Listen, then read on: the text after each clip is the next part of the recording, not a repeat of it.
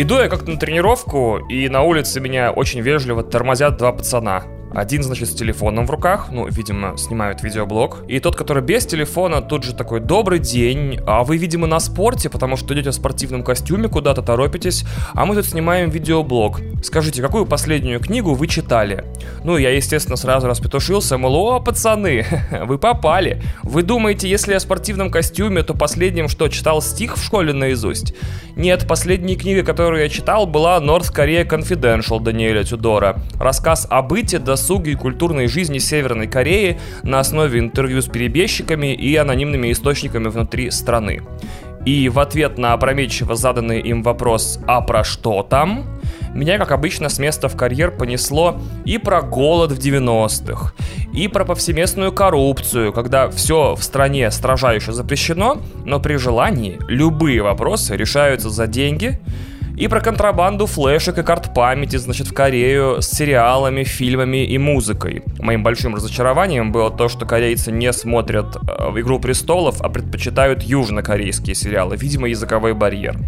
И еще про систему лагерей ему рассказал, в которой обычно к ссылке приговаривается вся семья провинившегося, что иронично, кроме его или ее замужних сестер – потому что в корейской культуре они уже как бы члены другой семьи. И что сам виновный попадает в абсолютно бесчеловечные условия с 16-часовым рабочим днем, пытками и избиениями. И для этого корейское правительство даже охранников туда специально нанимает, умственно неполноценных и склонных к жестокости.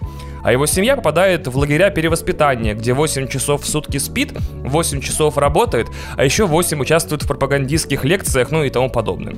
И вот я по памяти пересказываю чуваку практически всю книгу, он вежливо кивает, а в ответ говорит, а вы никогда не думали, что другая книга может решить все ваши проблемы и приблизить вас к нашему Господу?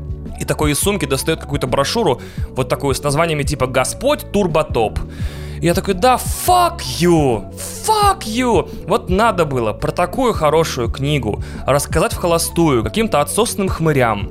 И урок, который я получил от этой ситуации, такой. Не разбазаривайте контент, дорогие подкастослушатели. За микрофоном Иван Толачев, и это подкаст «Один дома», который записывается на специальной частоте, доступной только великолепным людям. И да, насчет религиозных организаций. Подкаст «Один дома» одинаково терпим ко всем и не ставит своей целью кого бы то ни было оскорблять.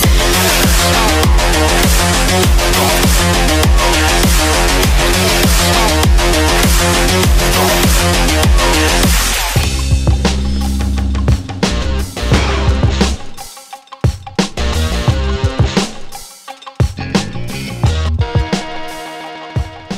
Это была музыкальная вставка для тех, кто в теме. Остальным я рекомендую погуглить мем Why Do You Come или посмотреть специальное приложенное видео в описании выпуска.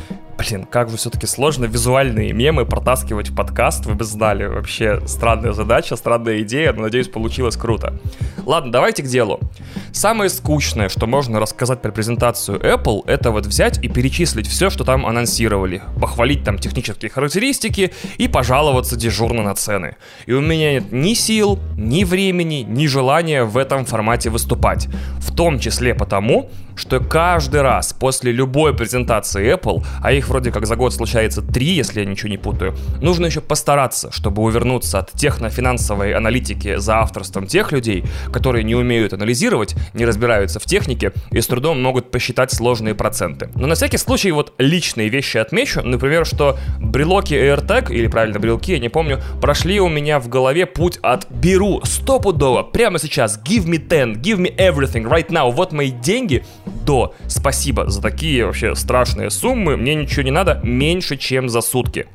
И я не так часто теряю ключи, и при совокупной стоимости самого маркера и кожаного брелка к нему 8 тысяч рублей просто могу сделать типа, ну, 50 копий ключей и зарыть их по всему двору. Наверное, инженерам и маркетинговому отделу Apple обидно, за такие вот мои высказывания, но, блин, пацаны, техника должна решать проблемы, а не создавать доселе несуществующие. Типа обладателям AirTags теперь должно быть западло терять ключи, в том числе потому, что на них еще 100 долларов типа висит. Хотя вот это как раз таки классная идея. Брелок в форме прозрачного цилиндра, в котором скручена сотка баксов. Она как бы транслирует мысль, что человек абсолютно в состоянии позволить себе AirTags, просто предпочитает обходиться без него. На самом деле, я хотел рассказать про очень странное мое ощущение от этой презентации. Apple все-таки как бы триллиардная компания, технологический супергигант, практически уже функционирующий прототип того, что в киберпанковских романах 90-х называлось «корпонация», смесь, корпоративная нация, и от таких легких, воздушных реклам, где происходит хихихаха, под хипстерские пыц-пыц появляется неуютное лично у меня ощущение, как, знаете, от инопланетянина, который очень убедительно пытается притвориться человеком, но почему-то палится в деталях. Ни на секунду не забывайте, я уверен, что вот в этом вот круглом кампусе Apple, стопроцентно в этом парке красивом круглом, есть кладбище для работников, которые узнали о компании слишком много. Но при этом, при этом компания ведет себя так игриво, типа, смотрите, мы такие ироничные, а как насчет рекламы, где Тим Кук это как бы Том Круз? А? И я такой с подозрением, да, Apple, очень хорошие у вас рекламы.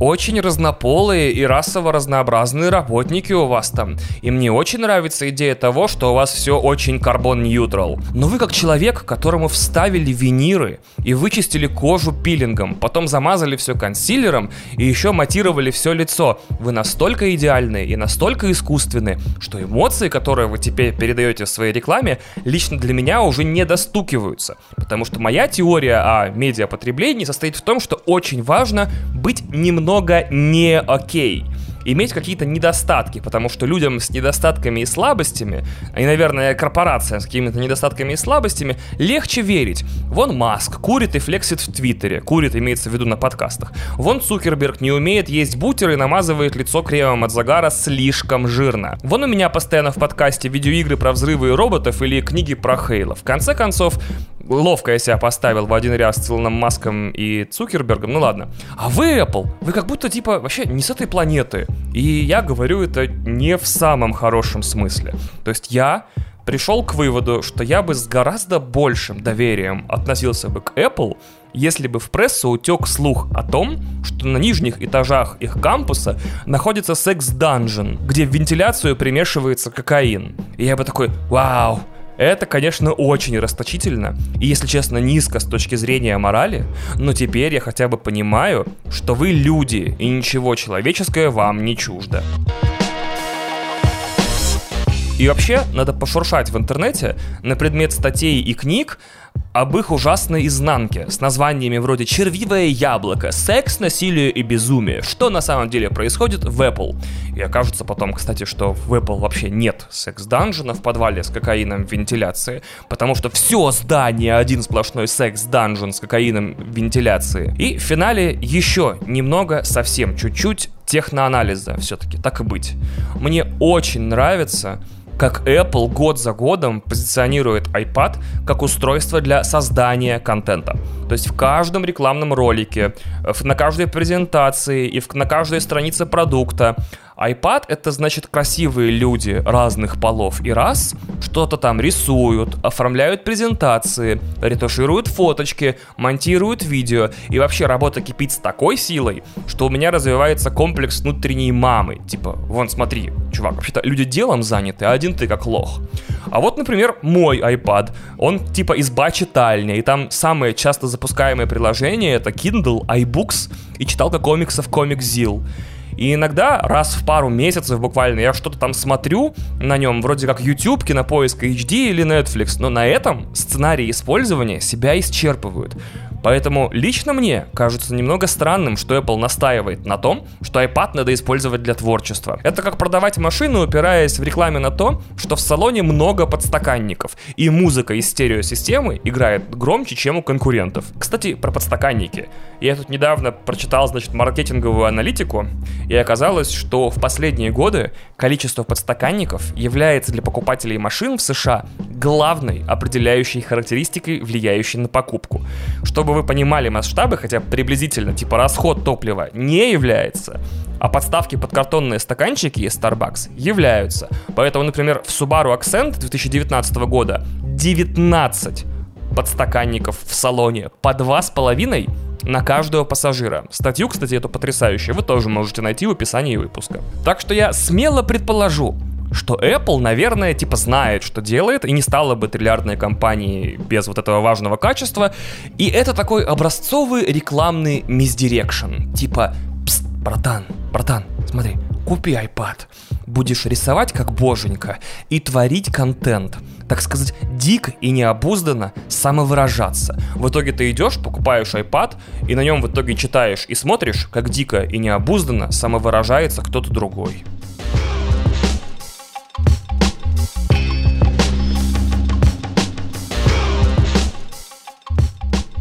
Как обычно, перед тем, как рассказать вам следующий блог, который будет очень грустным, расскажу вам веселую историю. Значит, буквально вчера жена Дениса Чужого Оля перевернула всю мою жизнь одним словом. Она рассказала мне, что в мире, а точнее даже в России, существует снотворное под названием запеклон. Ха, от чего у меня случился припадок, от последствий которого я не могу отойти уже сутки. Блин, чуваки, запеклон! Запеклон. Я даже не знаю, чего я теперь жду больше типа Дюну, следующий сезон Рика и Морти, новый Battlefield или начало показа рекламы Запеклона на телевидении, потому что тогда у меня появится кнопка моментальной истерики в виде этого ролика на YouTube, которым можно будет посмотреть и пропасть на сутки в таком вот бесконечном неконтролируемом смехе, как у Джокера.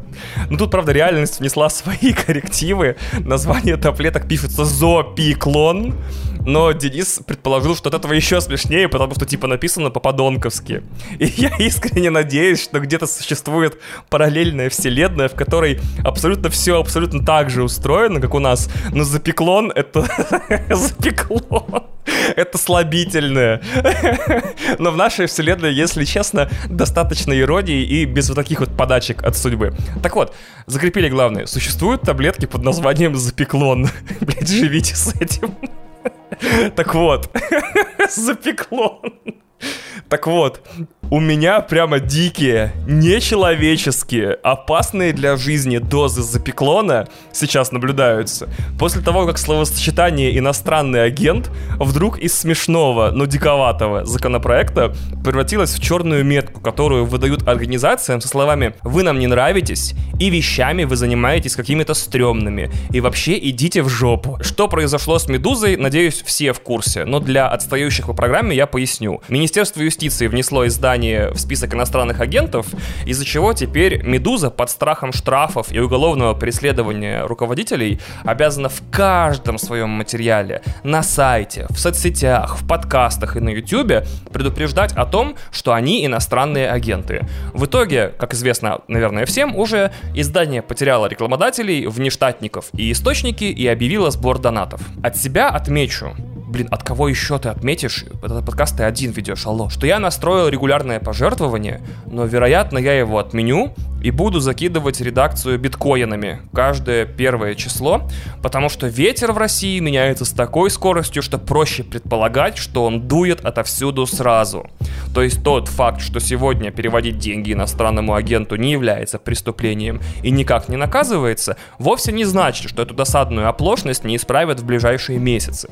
Но теперь получается, что произошедшее с «Медузой», что, безусловно, страшное говнище и невероятное мудачество, когда шестилетнее мытарство людей одним решением в Москве вдруг уничтожают. Вот, но вот эта ситуация дает нам возможность увидеть новые, доселе невиданные вещи. Условно говоря, медиа без рекламы, которая работает на донаты и является важным общественным индикатором того, скольким людям нужны такие новости и чем они могут ради них пожертвовать. Ну, то есть у всех людей, которые изо всех сил вечно, всегда и везде пишут, как они э, радикально и невероятно поддерживают свободу слова, общественную дискуссию и свободную журналистику, внезапно появилась эксклюзивная возможность, как говорится, put their money where their mouth is, то есть подкрепить свои заявления чем-то вещественным, например, деньгами. И тут, кстати, некая странная херня образуется. В новом расследовании команды Навального рассказывают о зарплатах сотрудников и внештатников канала Russia Today, которые выгребают какие-то совершенно адские, невменяемые деньги за колонки, написанные одним пальцем, и за эфиры передач, которые невозможно смотреть, потому что они вообще внешне напоминают вот эти таймлапсы гниющих фруктов на последних секундах, когда там уже типа червивая вечеринка. И у меня, извините, сразу повышается концентрация запеклона в крови, когда я понимаю, что вот я втопил налоги, и вы наверняка тоже втопили налоги, а с них денюшка, денюшка, пошла этим тупорогим хмырям за ужасно написанные кривым слогом ругательные колонки про Навального. Ну то есть, хотя бы сделайте все красиво, наймите умных, образованных людей писать обстоятельную и интересную критику, которую и интересно, и смешно читать я бы тогда не жалел, потому что как же стране нормальной без собственной внутренней пропаганды? И кто-то же ей должен заниматься. И было бы круто, если бы ей занимались вменяемые, образованные крутые люди. И было бы вот так вот, что вот, ну да, я плачу налоги, а на них подготовленные, замечательные, супер умные люди пишут умные вещи. И в конце концов, может быть, Путин-то все-таки и норм. Ну а сейчас получается, что мы все с вами, дорогие слушатели, как бы скидываемся Маргарите Симонян на шестизначные гонорары авторам колонок с тысячу прочтениями. И этого не избежать, потому что у нас в стране нет механизма выбора налогоплательщиками распределения уплаченных налогов. Я бы тогда топил за парки и транспорт, потому что я люблю парки и транспорт. И еще потому, что уклонение от уплаты налогов это уголовное преступление. Так что нам теперь придется скидываться крутым людям на хорошую работу, раз уж так получилось.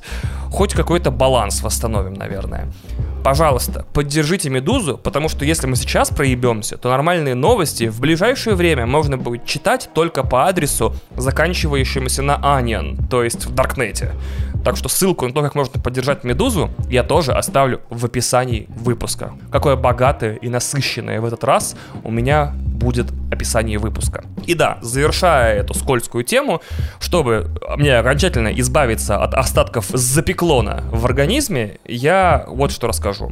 Я в последних намеднях за 2019 год обратил внимание, что уже практически каждый сюжет Парфенова в этом двухчасовом ролике сопровождается пометкой, что герой вот этого сюжета иностранный агент.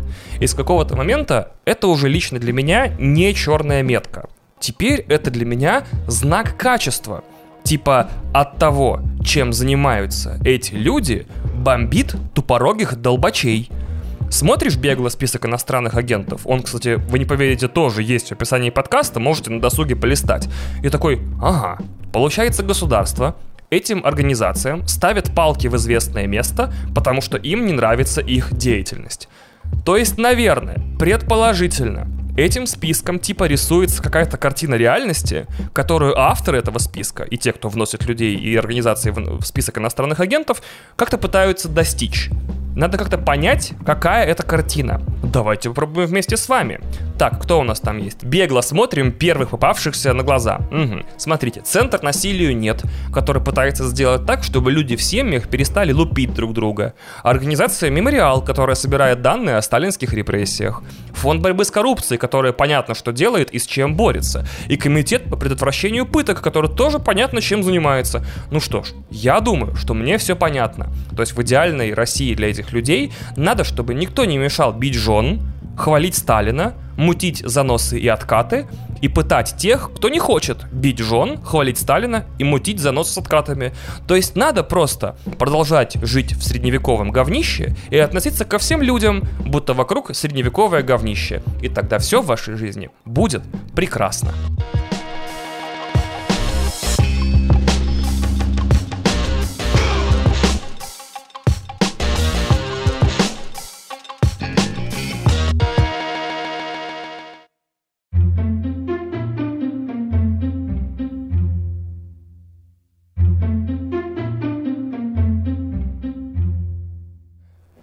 Перед вами служебная пауза подкаста «Один дома». Если вам нравится то, что вы слышите, вопреки здравому смыслу, то я прошу вас подписаться на этот подкаст, оставить отзывы и оценки. Я все читаю во всех сервисах, рассказать о подкасте друзьям, врагам, недругам и собратьям, а также по возможности рассмотреть вариант того, как можно присоединиться к нашему Patreon и можно ли вообще, можете ли вы в текущей финансовой обстановке себе это позволить и считаете ли вы это необходимым. Никого не заставляю, пистолет не наставляю, но за каждого подписавшегося на Patreon я получаю письмо на почтовый ящик свой в Яндекс Яндексе, которая заставляет меня улыбнуться и почувствовать себя чуть-чуть лучше.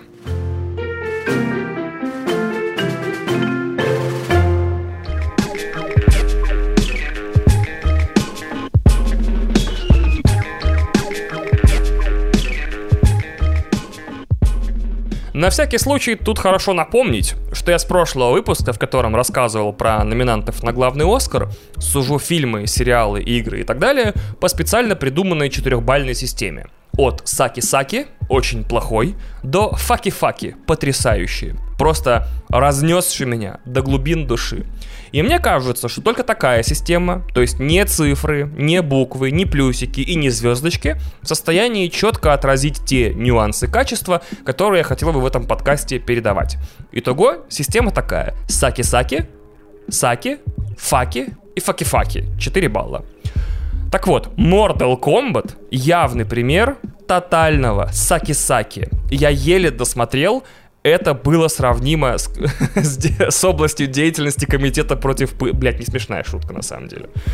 Так вот, возможно, опять же, где-то когда-то все могло быть иначе первый фильм, ну, как мне показалось, надо было посвятить полностью главному конфликту вселенной Mortal Kombat, где Сабзира выступает против Скорпиона, и превратить это в фильм про борьбу кланов ниндзя между собой. Ну и для разнообразия может включить туда роботов, типа Сайрекс, Сектор и так далее. А в следующем фильме можно было дать историю противостояния Сонни и Джакса с группировкой Черный Дракон, в которую там входил Кана, Кабал и Джарек. И в третьем уже показать личные счеты Люкана и Кунглао против условно там Шансунга и Куанчи. Ну и раз рассыпать по этим фильмам сюжетные линии остальных бойцов. Бараки, Китаны с Миленой, Синдел, Шивы, Страйкера и моих любимых героев. Димы Князева, Марины Мантлер, Артур Кей, Дарк Леббита, Солти, Джин Ханта, Тима, Юры Реутского, Ильи Кочеткова, Антона Щербакова, Дмитрия Петрова, Андрея Гущина, Сергея Брагина, Германа Иванова, Смелого Ежа, Артема Шелковникова, Павла Тернюка, Кольки Боджа, Михаила Лелпела, Евгения Доброгодина, Алишера Курбанова и Александра Лабынцева.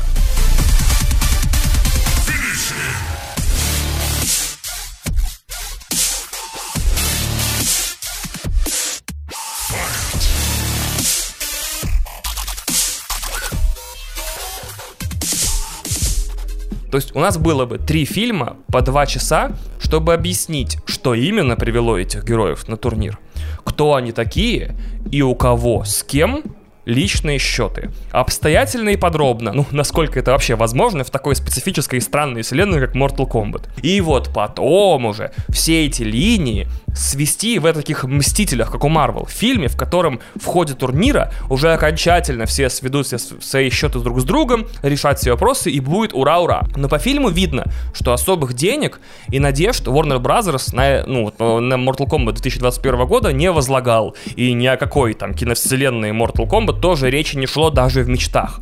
Потому что и актеры не первой важности взяты, и денег, и упорство, и тщание, о, какое слово я выкопал, тоже там местами не хватает хватает. И даже декорации в некоторых местах хуже, чем в фильме 95-го, блин, года. С другой стороны, возможно, надо признаться уже самим себе, что так называемый лор Mortal Kombat, то есть вся его сюжетная совокупность, и в далеком 95-м году выглядел-то странновато. Что это за фьюжн такой, где в турнире за владение измерениями сражаются монахи, полицейские, ниндзя и роботы? То есть, разумеется, это все с серьезным лицом, в 2021 году смотреть совершенно невозможно. Потому что такие вещи нужно показывать с убийственной долей самоиронии, как это делает одна малоизвестная киновселенная, в которой одновременно уживаются скандинавский бог, усиленный имплантантами енот, живое дерево, суперсолдат и миллионер в экзоскафандре, и где они все сражаются с лиловым инопланетянином с мошонкой вместо подбородка. Немножко вам расскажу про сериал «Ради всего человечества» или «Множко». «Множко», кажется, тут. «Ради всего человечества» был одним из премьерных сериалов Apple TV+, но я не стал его смотреть, потому что отзывы и оценки критиков, насколько я помню, данные по первым четырем сериям, были довольно сдержанные. Даже несмотря на то, что шоураннером здесь выступает Рональд Мур, человек, который создал, запустил, э, написал и закончил один из величайших сериалов позапрошлого десятилетия Battlestar Galactica. Вот эти слова проговорил, и сейчас такой, ё-моё, в смысле позапрошлое десятилетие? А потом такой в Википедию полез, такой, о, блин, реально позапрошлое десятилетие. Фил Олдиет. И у сериала «Видеть» про будущее, в котором все люди ослепли, тоже были в основном типа едкие уколы в рецензиях, но это не помешало мне, тем не менее, приговорить первый сезон за неделю и сейчас ждать продолжения изо всех сил. Поэтому я время от времени прислушивался и вчитывался, когда кто-то в подкастах и статьях упоминал сериалы ради всего человечества, потому что, ну а вдруг это та же история? Незаслуженно заклеванный на старте сериал, который со временем, а сейчас у него вышел и закончился второй сезон, стал только лучше. И оказалось, что да, сериал очень крутой, и от серии к серии становится круче. Класс! Если что, ради всего человечества рассказывает о том, как в 1969 году первыми на Луне оказываются не США, а СССР. В итоге у всей американской нации травма, паника, ужас и кошмар. Они думают, что вдруг, если мы проиграли Советом Луну, то можем проиграть и Землю. В итоге там астронавты, администраторы, руководители НАСА, государственные работники и военные без конца друг с другом припираются, и каждый по-разному, по-своему пытается выиграть эту битву за космос. В итоге, на данный момент, по двум сезонам, это сериал про 15 лет работы НАСА в параллельной вселенной. И иногда серии и сезоны там друг от друга отделяют не минуты, а натурально годы. И в сериале, кстати, при этом нет главного героя, потому что персонажей столько, что тут каждый сам себе выбирает, за какой сюжетной линией внимательнее следить. И мне больше всего пришлись по душе линии Марго Мэдисон. Она в начале сериала какая-то такая бесперспективная работница, а к финалу второго сезона настоящая босс-бич такая. И линия Молли Коб, такой злой, но очень крутой тетки, которая никому не доверяет, и такая вся сама из себя herb derp, я делаю дела. Сразу скажу, у мужчин там тоже есть крутые линии, особенно во втором сезоне, но мне почему-то за дамами в этом сериале следить было особенно интересно и приятно. Но на самом деле это прямо Battlestar Галактика, только про НАСА 70-х и 80-х. Да, Тут нет одной из главных движущих сил сериала Battlestar Galactica, того факта, что в состав вот нескольких тысяч выживших после страшной атаки роботов-убийц вошли их шпионы, некоторые из которых даже не знают, что они тоже роботы. И вот там была э, в нескольких сезонах прям жесткая паранойя в каждой серии. Все друг на друга криво смотрели. В общем, очень много нервов было в сериале. Так вот, в ради всего человечества такого нет. И я очень удивлен, ведь вроде как на дворе холодная война, и можно было уже создателю сериала закрутить, так сказать, знакомую шарманку, что некоторые работники НАСА э, это советские агенты, и некоторые из них спящие агенты и активируются каким-нибудь кодовым словом. Но все-таки это не сериал «Американцы», который этим постоянно занимается, а сериал про космические кризисы. И это действительно та формулировка, которая, на мой взгляд, отражает суть этого шоу на все 100%. В каждой серии каждая херня идет не так, как планировалось. Все, что может сломаться, ломается. Все, что может сгореть, горит. Все, что может отвалиться, отваливается. Ничего не работает, никто ничего не может сделать. Ужас, паника, истерика, никакой надежды нет. И такие кризисы наслаиваются в этом сериале друг на друга в таком причудливом стиле, что в конце первого и в конце второго сезона все герои одновременно заняты решением всех возможных проблем вообще личных, ну куда уж без этого, рабочих, правительственных, технических. Одной рукой они отменяют Третью мировую, другой пытаются колонизировать Марс, короче. Это один из самых потных сериалов последнего времени.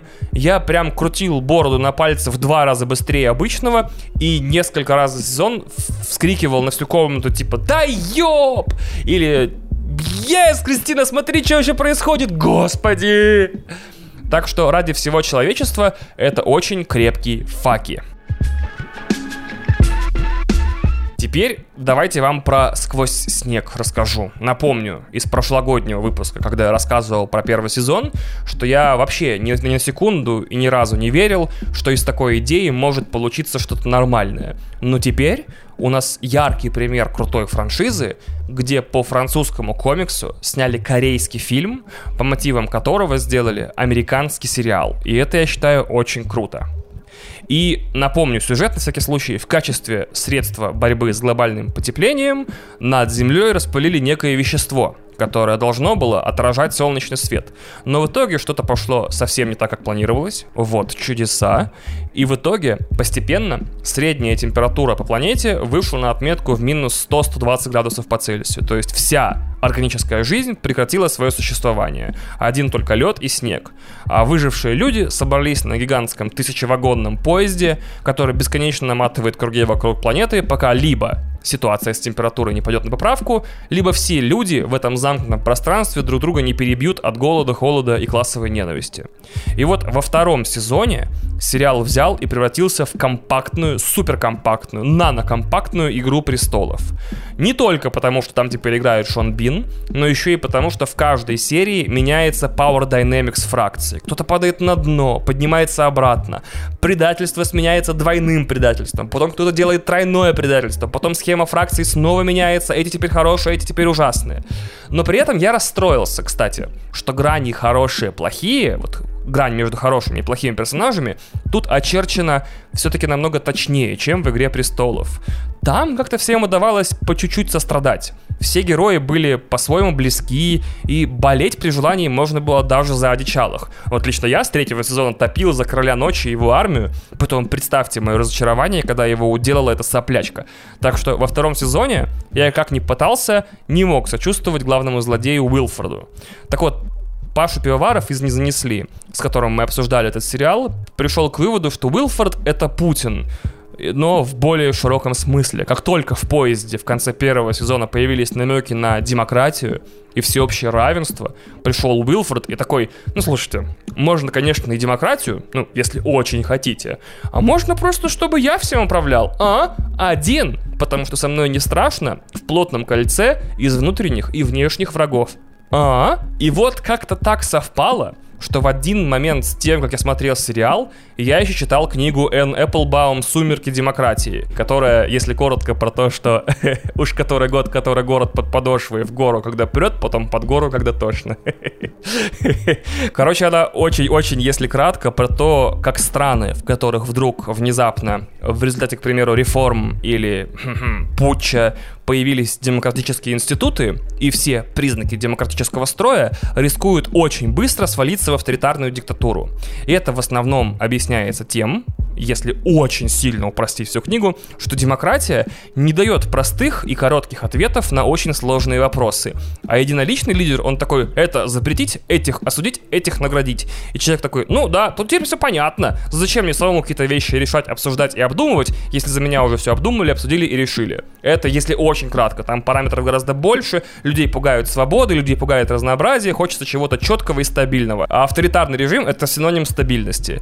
И тут я такой, вау, то есть, прям как Киану Ривз. Вау! То есть, сквозь снег это не просто фантастический сериал про поезд, который чешет по холоду. Это настоящее социально-политологическое эссе, которое интересно будет посмотреть и россиянам, и американцам после Трампа, и полякам, и многим другим. Неожиданное мне открылась, как говорится, вторая глубина у шоу. Кстати, огромное спасибо издательскому дому Питер за то, что выпустил на русском языке вторую книгу комикса «Сквозь снег» под названием «Конечная станция».